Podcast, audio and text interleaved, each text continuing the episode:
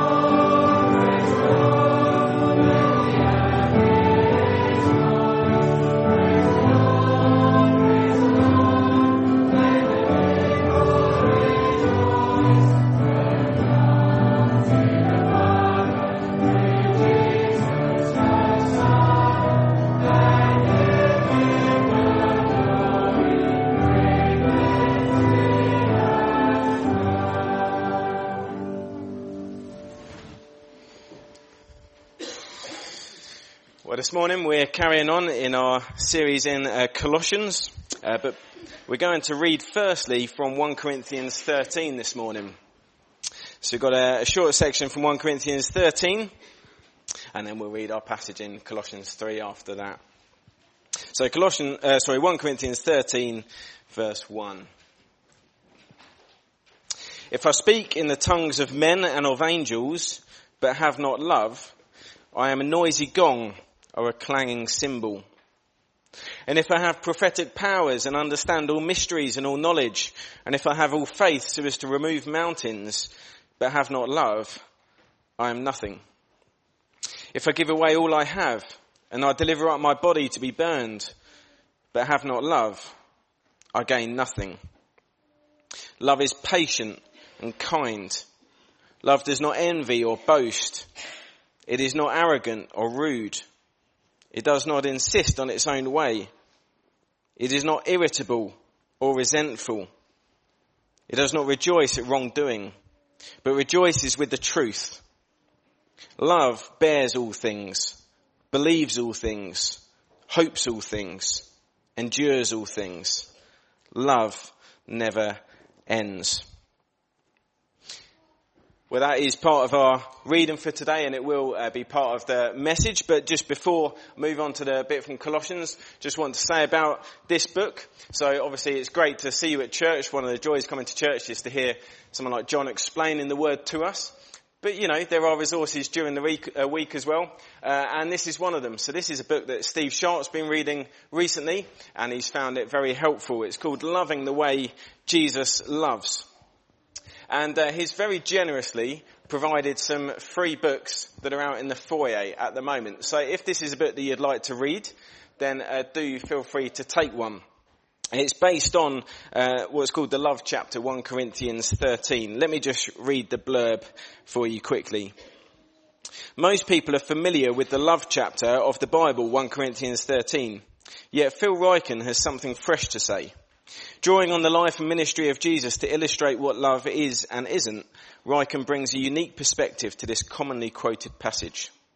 Loving the way Jesus loves successfully integrates biblical teaching, photography, chapter study guides, and a popular level writing style, all of which help you understand the profound love of Christ more deeply, and in turn, learn to love more deeply in response. So, if that's something that's of interest to you, then we've had some generously provided copies uh, out in the foyer. So, Colossians chapter 3, verses 12 to 17. So this is the passage that John's particularly focusing on today. You may remember that last week we had what we put off. This week is the, the positive, what we put on. What clothing do we put on? So Colossians 3, 12 to 17. Put on then, as God's chosen ones, holy and beloved, compassionate hearts, kindness, humility, meekness, and patience, bearing with one another, and if one has a complaint against another, forgiving each other, as the Lord has forgiven you, so you also must forgive. And above all these, put on love, which binds everything together in perfect harmony. And let the peace of Christ rule in your hearts, to which indeed you are called in one body, and be thankful. Let the word of Christ dwell in you richly, teaching and admonishing one another in all wisdom, singing psalms and hymns and spiritual songs with thankfulness in your hearts to God. And whatever you do, in word or deed, do everything in the name of the Lord Jesus, giving thanks to God the Father through him. So we look forward to hearing John explain a bit more about that later. Just quickly, very briefly, before we sing again, um, there is a Christmas flyer as well. I meant to have one with me. I haven't got one, but they are out in the foyer, um, and it gives the details of uh, particularly the three Christmas services that we've got.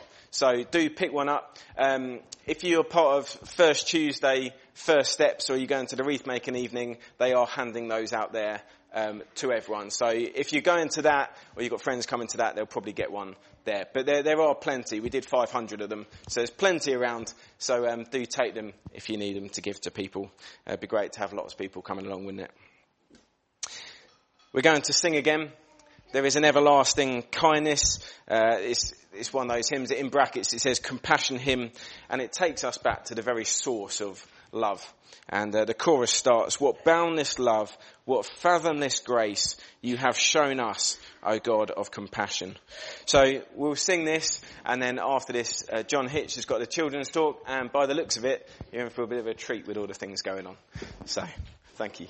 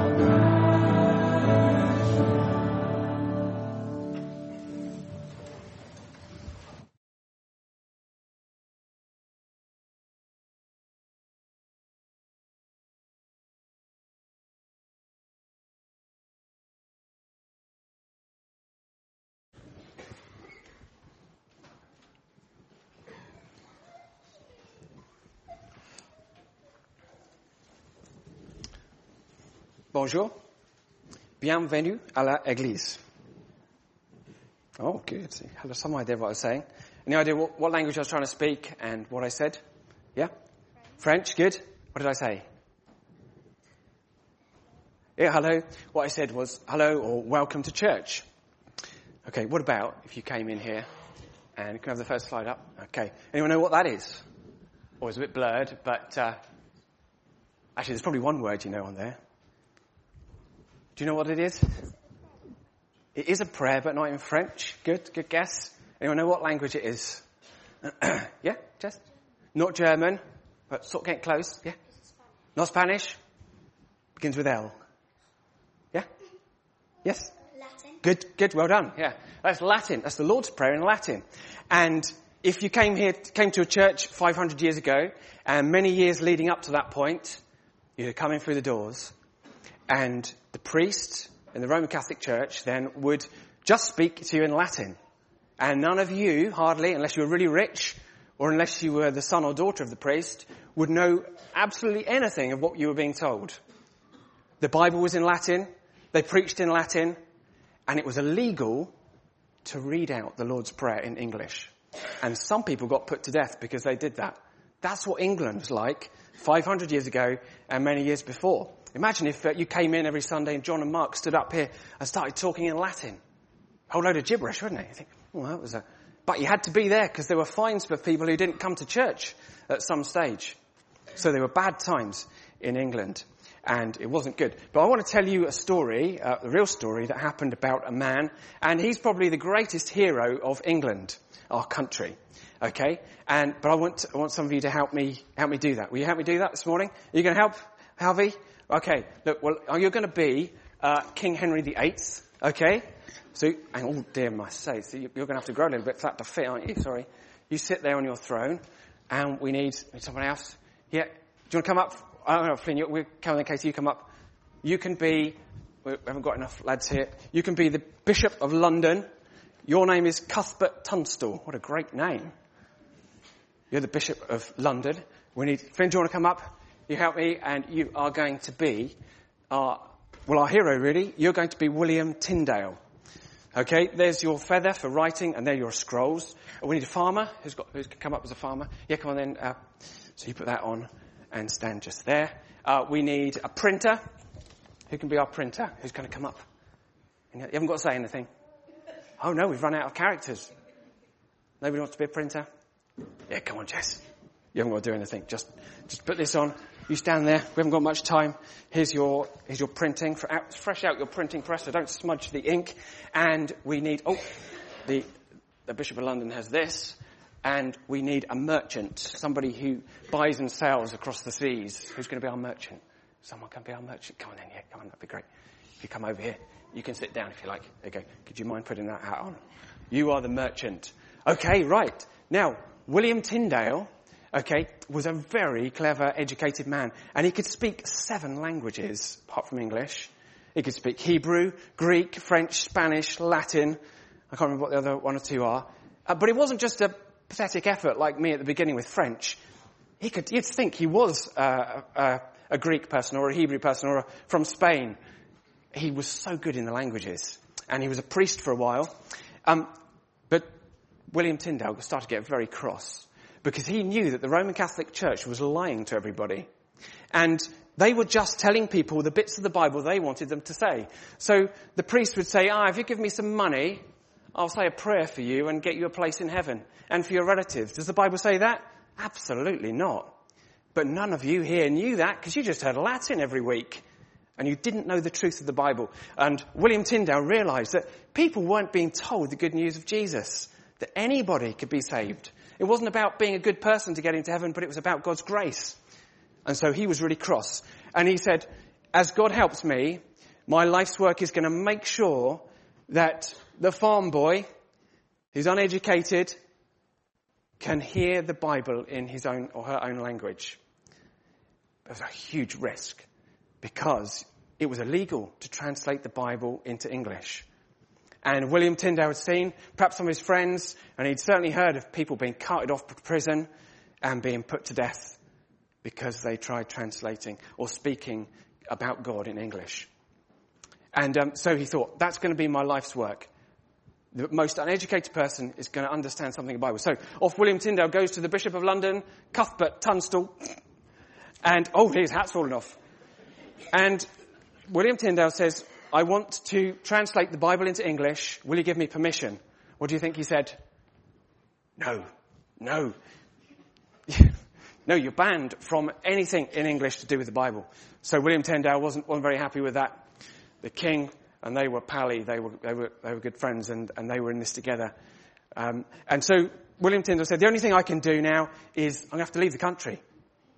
I'm, what I'm going to do is going to risk my life. I'm going to be an outlaw. I'm going to be on the run. I'm going to be hunted down.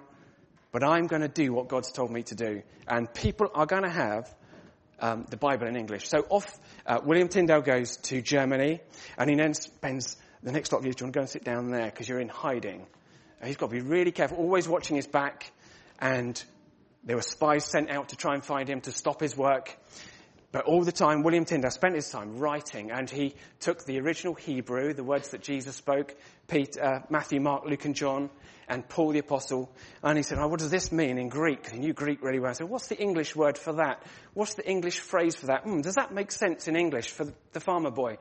And he spent hours and hours, years, writing down by his pen, with his quill, and eventually had the New Testament ready.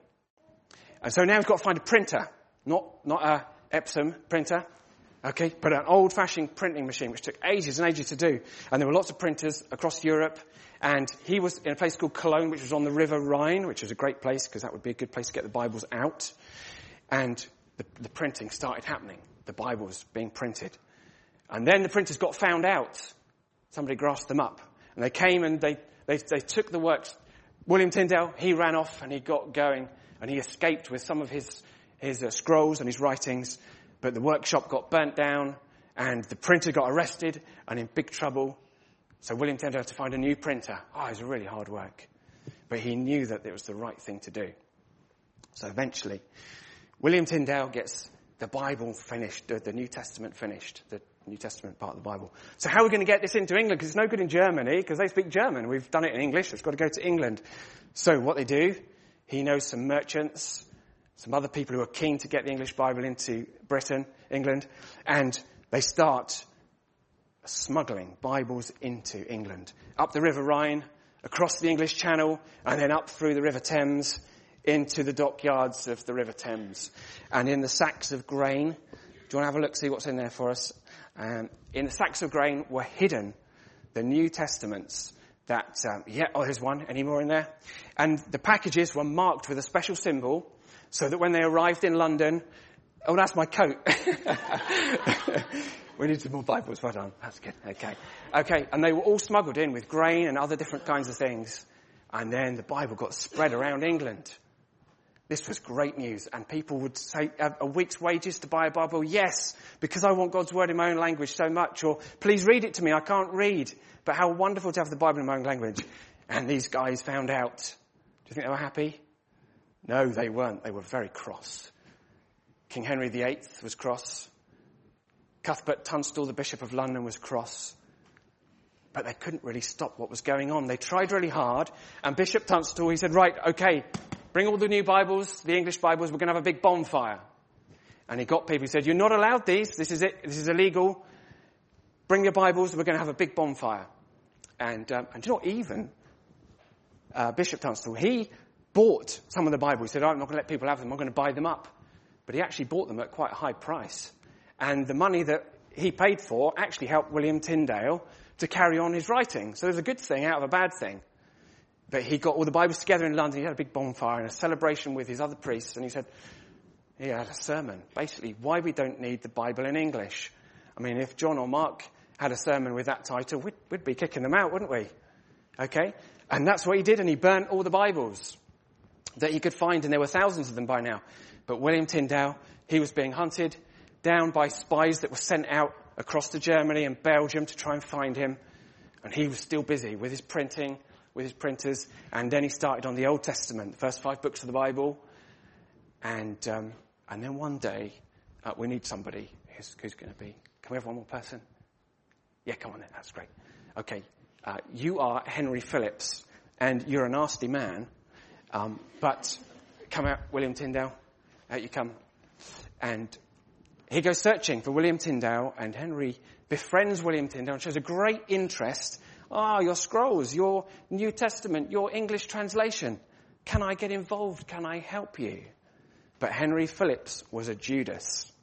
That means that he betrayed William Tyndale into the hands of the authority. And William Tyndale, after all his hard work, at about the age of 40 or so, 42, he was arrested and he was told that he was a heretic. You are a liar and all your writings are lies. And poor William Tyndale was then put in a dungeon for 16 months in the cold and the dark. And on 2nd of October, 1536, he was strangled and burned. And that was the end of William Tyndale. But before he got killed, he prayed this prayer out loud to everyone who was watching. He said, Lord, open the eyes of the King of England. And within a year after that, King Henry VIII made a decision and he made a law that in every church in England, there should be what? What should there be? A what? An English Bible. And everybody who wanted to read the Bible in English could. And so William Tyndale started off something amazing. And he paid for it with his life. And he's a great hero for all of us here. And he's one of the reasons why you have a Bible in English and that's a great thing. And we have preachers who preach to us in English. We're not told lies. Some people still are where there's false teaching around us. But here we go back to the Bible all the time. And we love the Bible and we thank God for people like William Tyndale and the way God used him and all the events of that adventurous time 500 years ago to bring us the Bible. Good. Well done. Try and remember that. And thank you for your help. Let's have your hats back here and let's go and sit down. Thank you. Good, good. That's great. Good, good.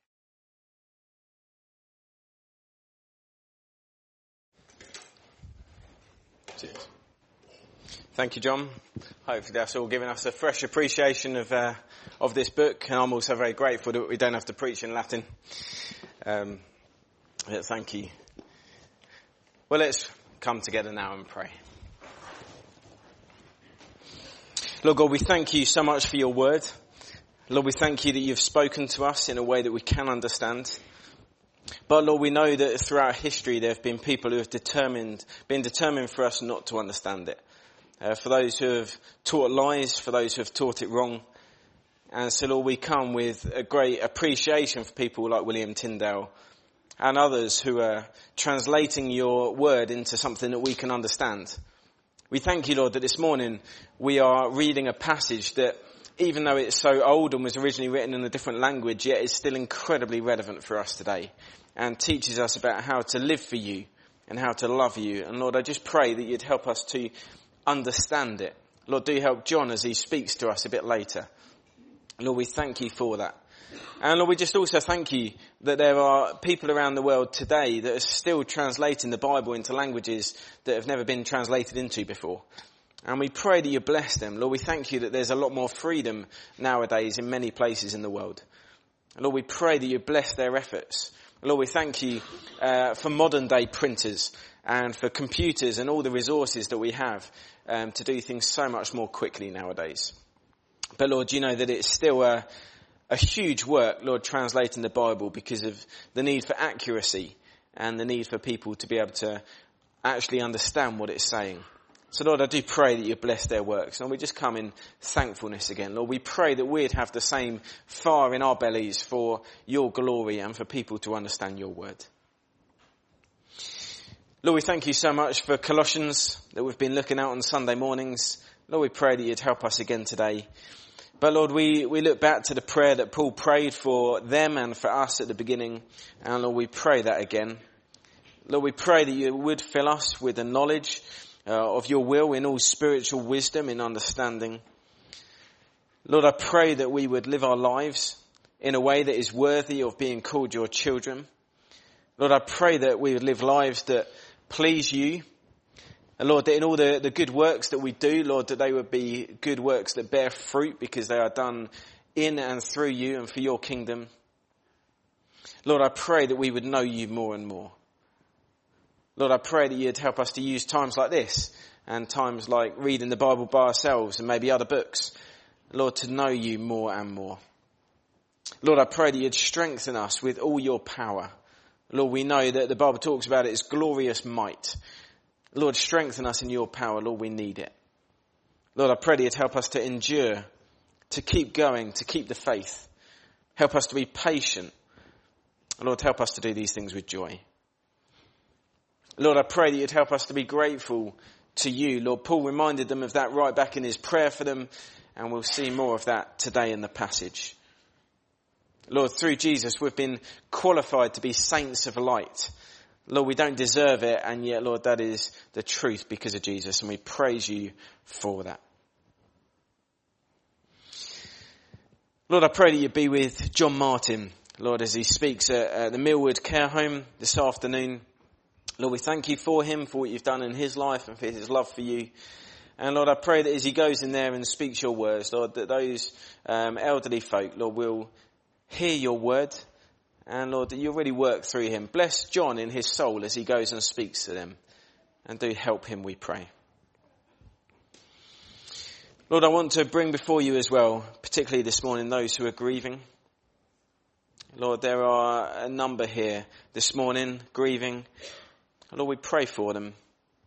Lord, we pray especially for Rosie this week, um, and the loss of her mother, and for those who have lost grandparents. We pray for Jackie Otway as well, and for the family losing her father. Lord, we pray for the Hares as well at this incredibly difficult time. Lord, we pray that you would bless them in a way that only you can. Lord, do be with them. Lord, we thank you for the church family. Lord, that you, you give us to each other as a church. Lord, I pray that we'll be able to support and love them. But Lord, do comfort them at this time, we pray. Lord, we thank you that as a church, Lord, that we are not just here at Forest Fold, but that actually we're part of a bigger church. We're part of a worldwide church. So Lord, we pray for those uh, that some of us here know that are around the world, also part of your church. Lord, we think of George and Zarica in the Crișul Valley in Romania. Lord, we pray for them in their work. We think of Dr. Rosie Crowter. We pray for her. We thank you for her wonderful example and encouragement to many of us here. Lord, we pray for James and Rachel as well in Cyprus. Lord, we thank you that they've left us and they've gone out to share uh, the good news in Cyprus. Lord, we pray that you bless them. Lord, we thank you for the family, um, even here this morning. Lord, we thank you for all that they do for us and for the way they've shown so much love to us. And Lord, we, we do pray for them. Lord, bless them. Help them to be fruitful. Lord, I pray that they'd be able to see evidence of you working through them and that that would be a real blessing to them. Lord, we pray for our evening services as well. Lord, we thank you that in the evenings we've been looking at the letters to the churches in Revelation. And Lord, there have been some very challenging messages there and encouraging ones. Lord, I pray, oh Lord, that we as a church would have ears to hear. Lord, that we wouldn't just listen and learn, but Lord, that these things would be really challenging us and changing us. And Lord, I just pray as well for the Christmas events coming up. Lord, we thank you for Christmas time. We thank you that it's such a, an opportunity just to share why Jesus came. Lord, this baby who came to be the saviour of the world. Lord, I pray that uh, people would come along, that they would hear this good news. Lord, we thank you for the wreath making evening. The fact that it's already fully booked and that so many people who are coming along who are completely new to it. Lord, I pray that as they come along and as they hear Rachel Broom share a little bit of the Christian message. Lord, that they would understand why we believe it, why we find it so amazing. And Lord, that you'd work in their hearts, that they too would come to know the good news of Jesus. Lord, I pray that you'd bless those of us who are involved with planning them. Help those of us who have colleagues or friends that we can invite. Help us to be bold in inviting them. Help us to have a, a desire to invite them. And Lord, I pray that as we share Jesus, the Saviour of the world, that many people would be saved. Lord, it's a big prayer, But Lord, it's a prayer you can answer and we pray that you would. And Lord, again, I just pray for John. Lord, as he comes to speak to us shortly, Lord, I pray that you bless him with your spirit, that we may very much know that we are hearing your words uh, to us this morning.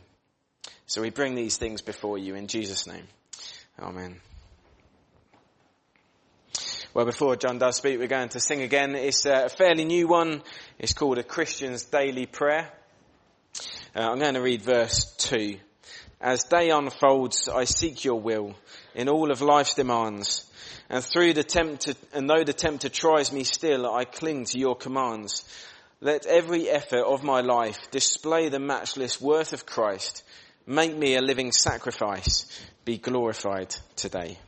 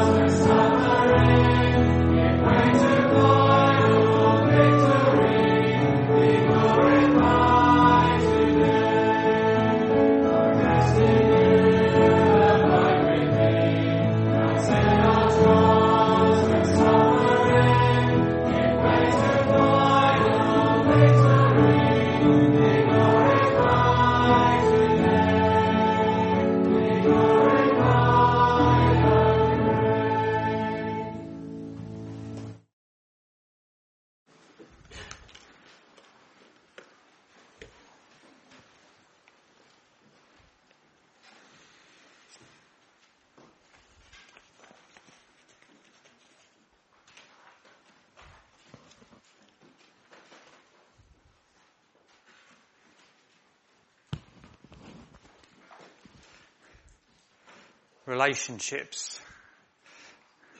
Relating to people, uh, to family, to friends, to co-workers, to teammates, to the neighbours in the block of flats. Relationships. Are they the biggest blessing? The biggest headache? Bit of both?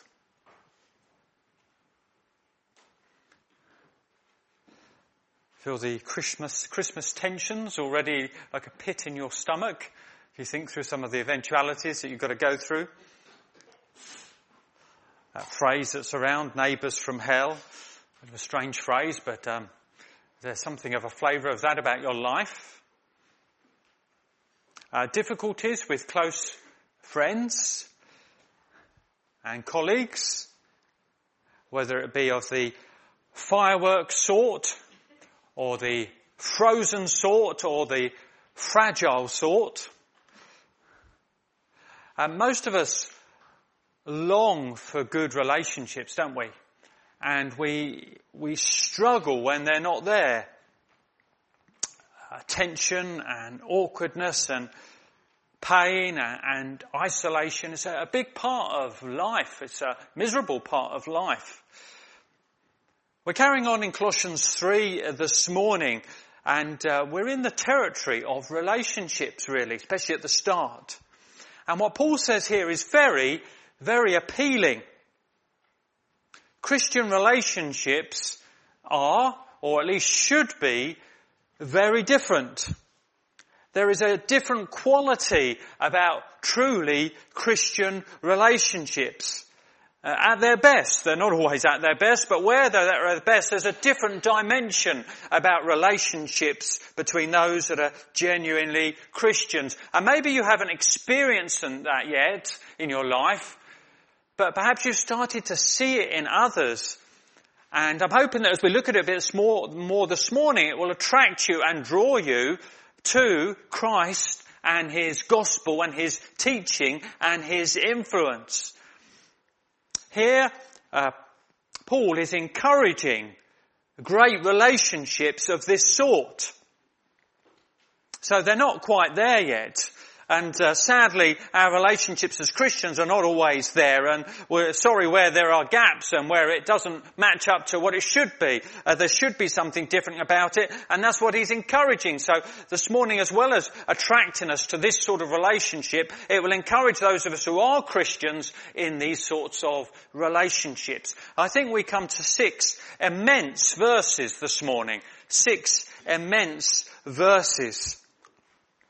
The early verses are, are on the way we relate and um, the latter verses are on some of the things that underpin it.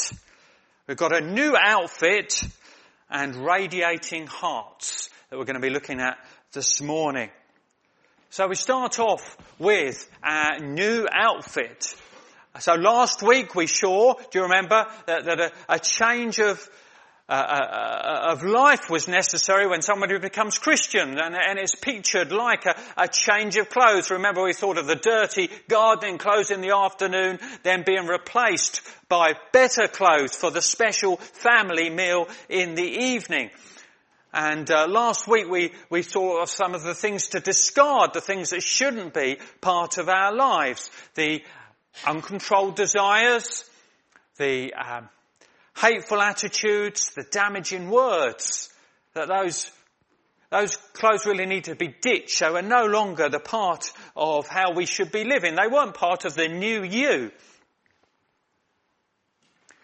And this week we come to the new items, to the new outfit, to the new fashions, to the new uniform of what it should be like as a believer, the new you.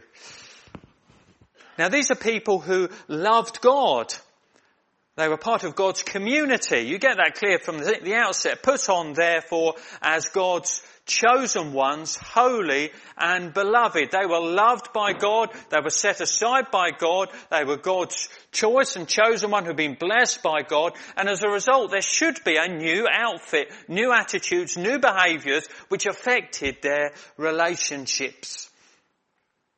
Now I want this morning to be practical. I'm wanting what, what we look at to actually infiltrate our, our lives and relationships. So I do want you to be thinking of um, perhaps the strains that there are in relationships because these words sort of speak into situations where there are strains. And we'd all have some strained relationships. Um, some big, some small, some lasting, some temporary. And I want these words to speak into them. So I do want you to be thinking in your minds of some of those for whom your relationship at the minute at least is a bit strained. Okay. So it's a bit tense. It's a bit awkward. I imagined it like this, like a fruit machine. They're a big waste of money, so I'm not encouraging you to put money in fruit machines, but you know, fruit machines, they have the fruits going down, whirling round, and then they settle on three fruits and work out whether you've got some money or not.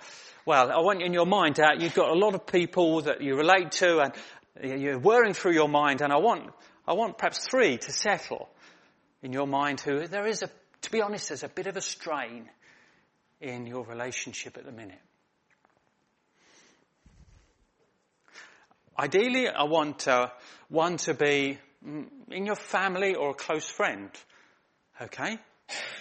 Might actually be a husband, wife at the minute, some tensions, some difficulties, might be uh, children, might be parents, might be brothers, might be sisters, might be a close, close friend. I want another one to be um, somebody who is a person at church. All easy at the minute. And I want somebody else who's perhaps a little bit other, outside of the church situation, maybe work, school friend, um, neighbour. So try and settle. I've been thinking through this this week. I want this, this word has been speaking to me. Now, let the fruit machine sort of settle on a few if you can, so that these words speak into them.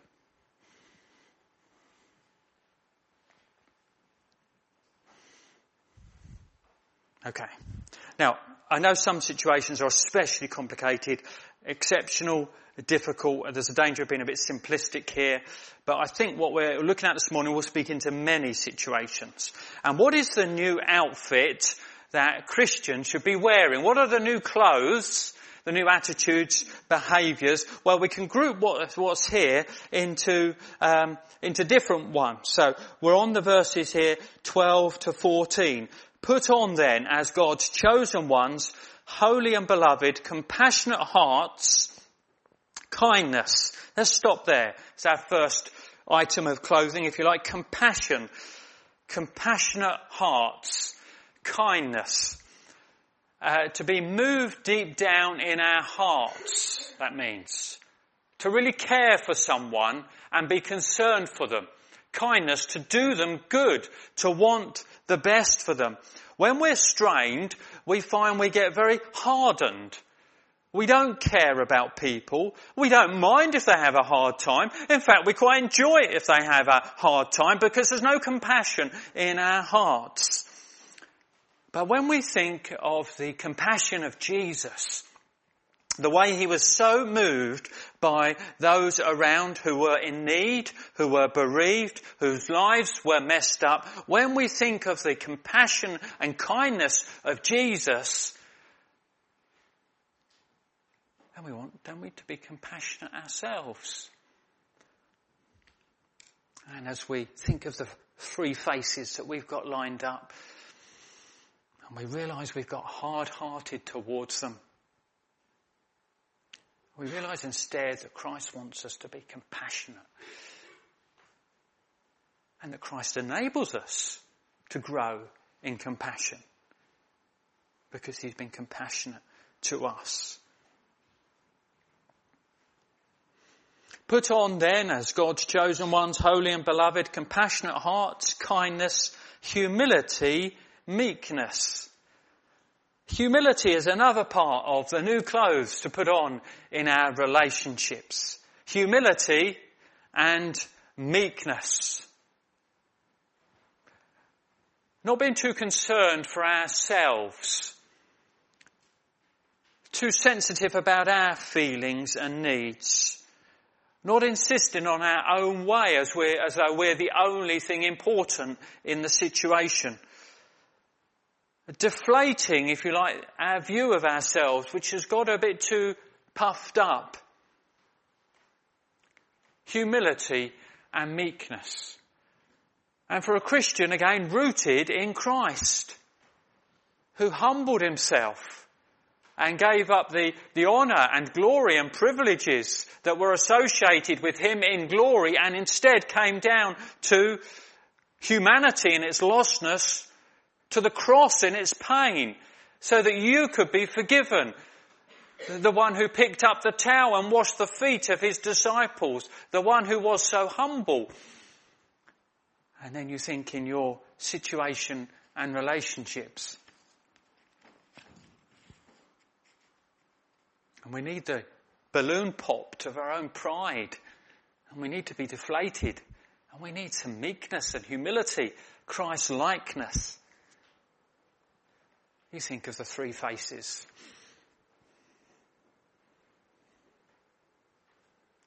Demonstrating humility and meekness It's part of the problem, actually. Our own pride.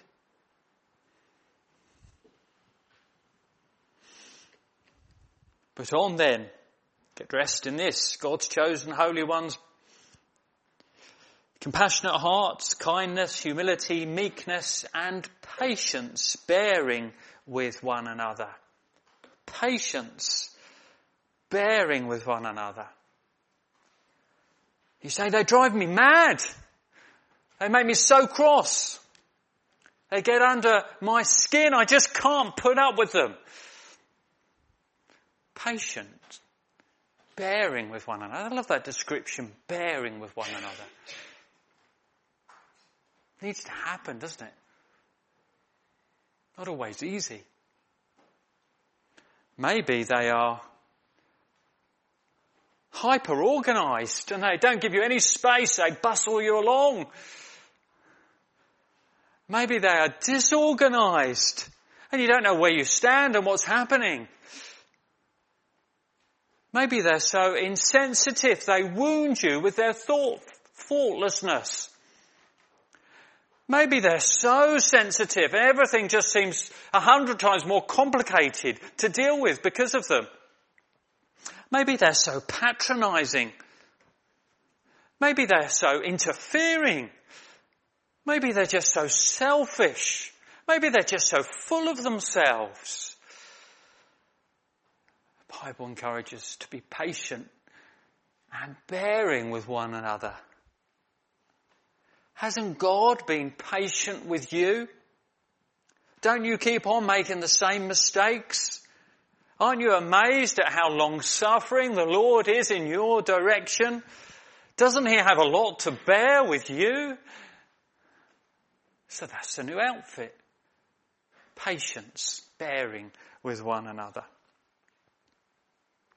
We can go a step forward as we go through this list of things to put on. Forgiveness.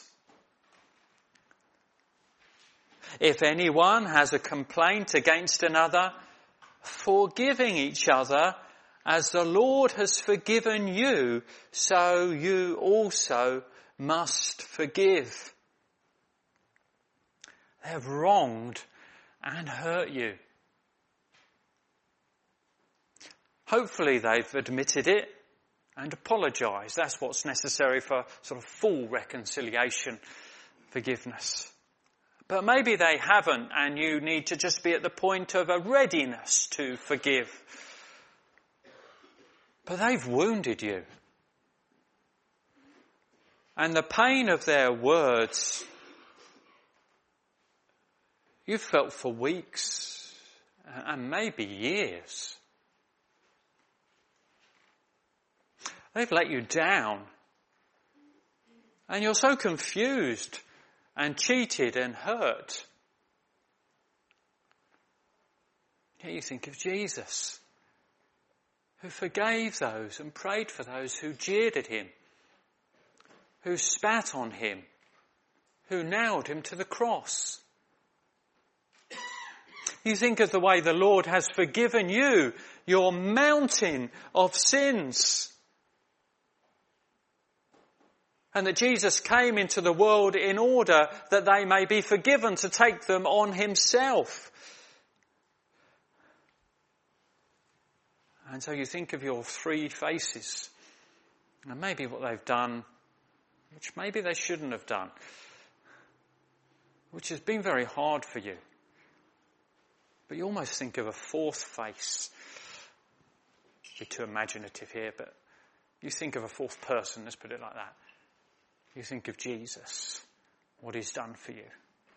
And you say, yes, my new outfit, my new clothes now is to go forward in forgiveness.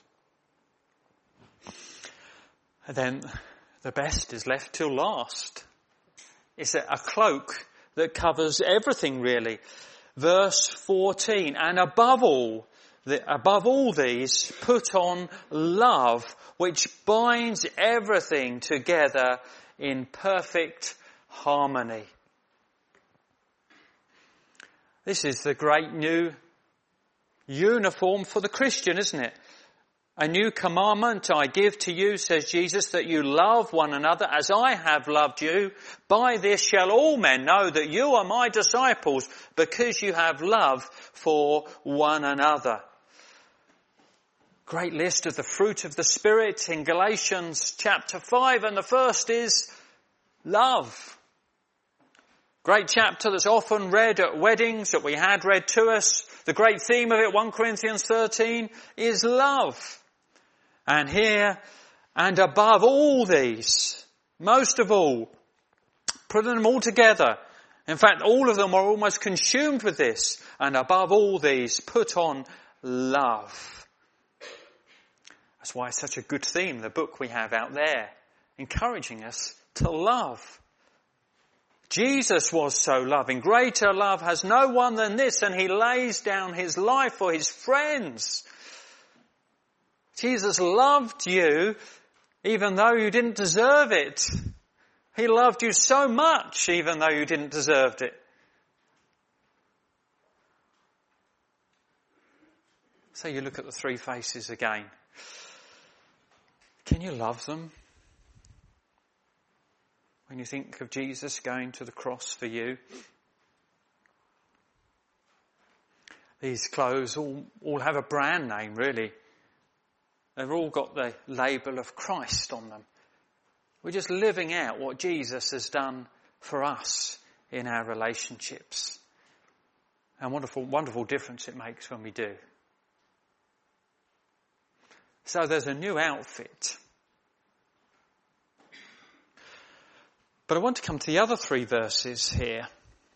And I've been uh, deeply impressed by them.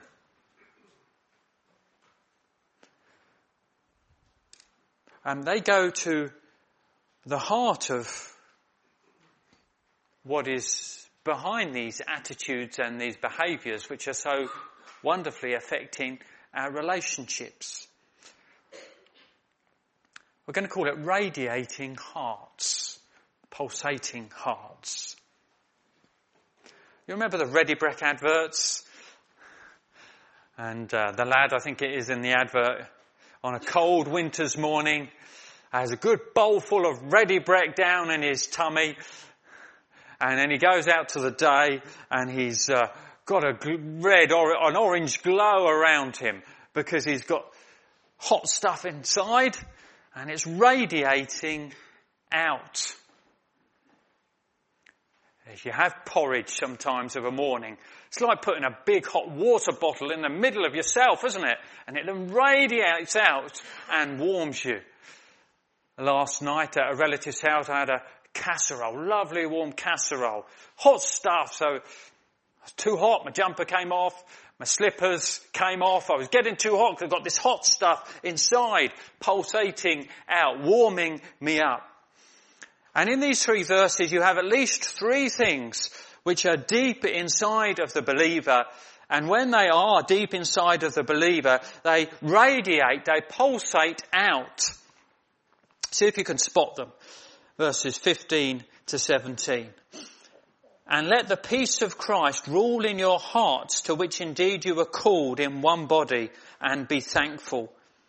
Let the word of Christ dwell in you richly, teaching and admonishing one another in all wisdom, singing psalms and hymns and spiritual songs with thankfulness in your hearts to the Lord.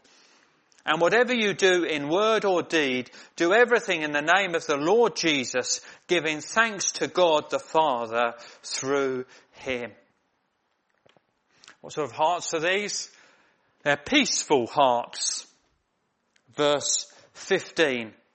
And let the peace of Christ rule in your hearts, to which indeed you were called in one body. If you've trusted in Christ, you have peace with God. Your sins have been hung on that cross. Remember that from a few weeks ago. And you're free from them. You have no guilt. Your relationship with God is good. You have a, a deep peace inside. You're in a situation, a position of peace. You always will be with God. And that peace deep inside radiates through. Especially as we're increasingly conscious of it and aware of it. And as we have that peace inside, like the Ready Brek, it makes us increasingly peaceful outside and towards others. We have peace with God, peace in our minds. We can be more peaceful with others. The reason that we're not peaceful for other, uh, with others is often because we're not at peace inside and because we don't realize we're at peace with God. We feel secure. It radiates. Often relationship are strained when we feel threatened. You sense somebody feels that you are a bad parent. It gets to the core, doesn't it? It matters to you. It's part of your identity as a parent. You feel hurt, you feel cross, you despise them maybe. But then if you remember that Jesus died for your parental mistakes, that's liberating. It gives a peace. It doesn't mean you're not sad or concerned or prayerful regretful, but you have a peace deep inside. And it, then you're not so crotchety to everyone and about everyone because of how you feel. The peace of God is ruling, the peace of Christ is ruling in your hearts. Peaceful hearts.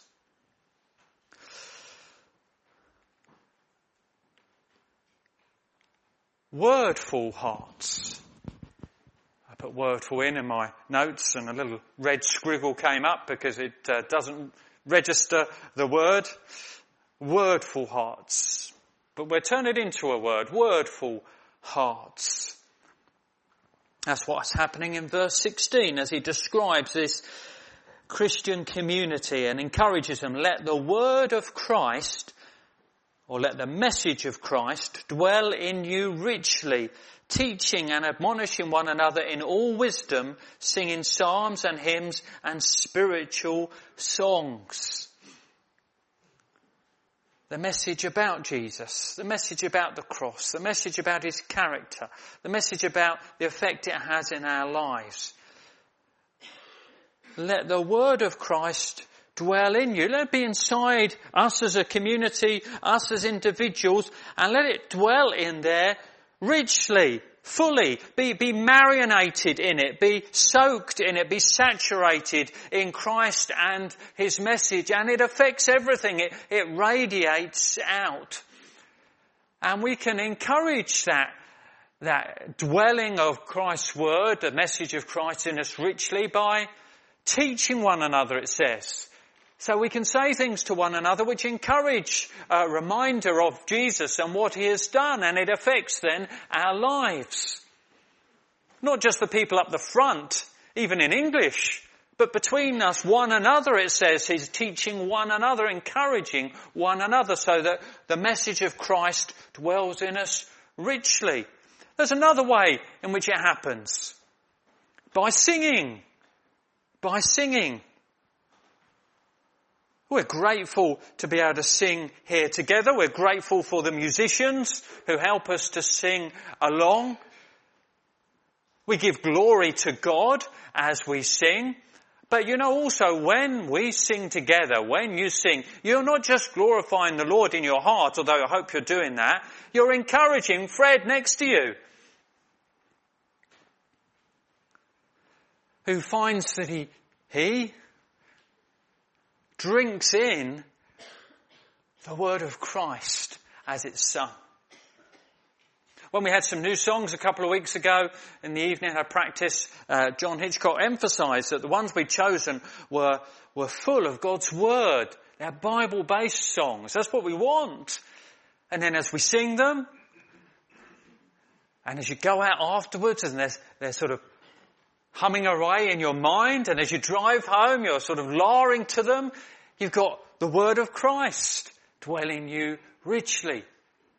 It affects your relationships. Peaceful, wordful, last one. Thankful, thankful. A thankful heart should affect all our actions comprehensively. You have that in verse 17. And whatever you do in word or deed, do everything in the name of the Lord Jesus, giving thanks to God the Father through him. It was also at the end of the previous two verses. Did you notice that? I think one of the home groups picked up this when they were going through that. Verse 16. The songs with thankfulness in your hearts to God, the Ready Brek, deep down, thankfulness in your hearts. The end of verse 15. And be thankful. Thankful for what Jesus has done. Freshly aware of his wonderful love. Amazed at somebody like him coming to do what he did for us. Feeling it personally. And it affects our actions and our attitudes and our relationships. Because a thankful heart deep down leads to very different relationships in our lives.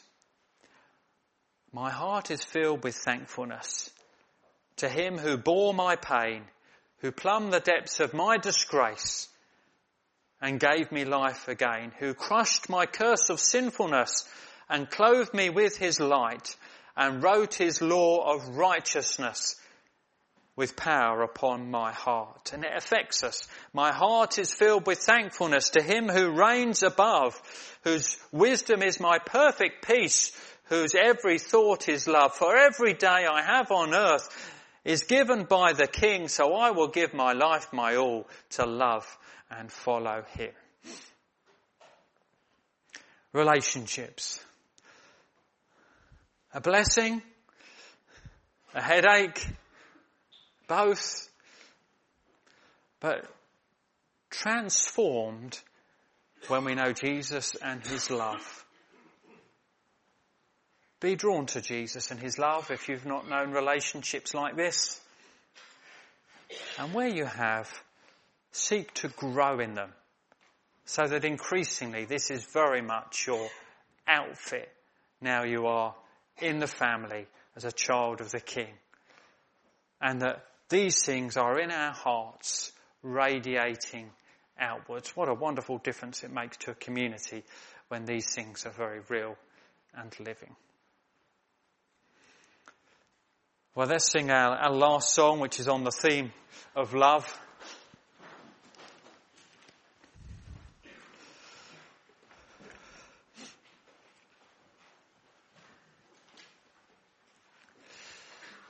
Let love be found among us, a love from God alone, the hallmark of the children whom God delights to own.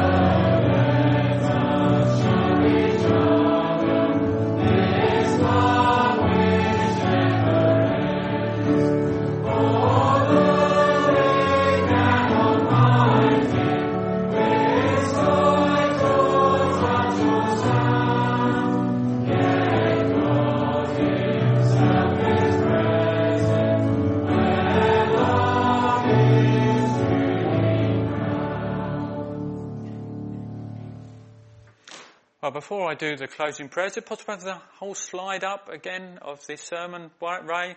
That doesn't set you back too much. So let's just have a, we'll stand, but we'll have a, a moment to pray personally in response to uh, something that we've been thinking about this morning, and then our closing prayer.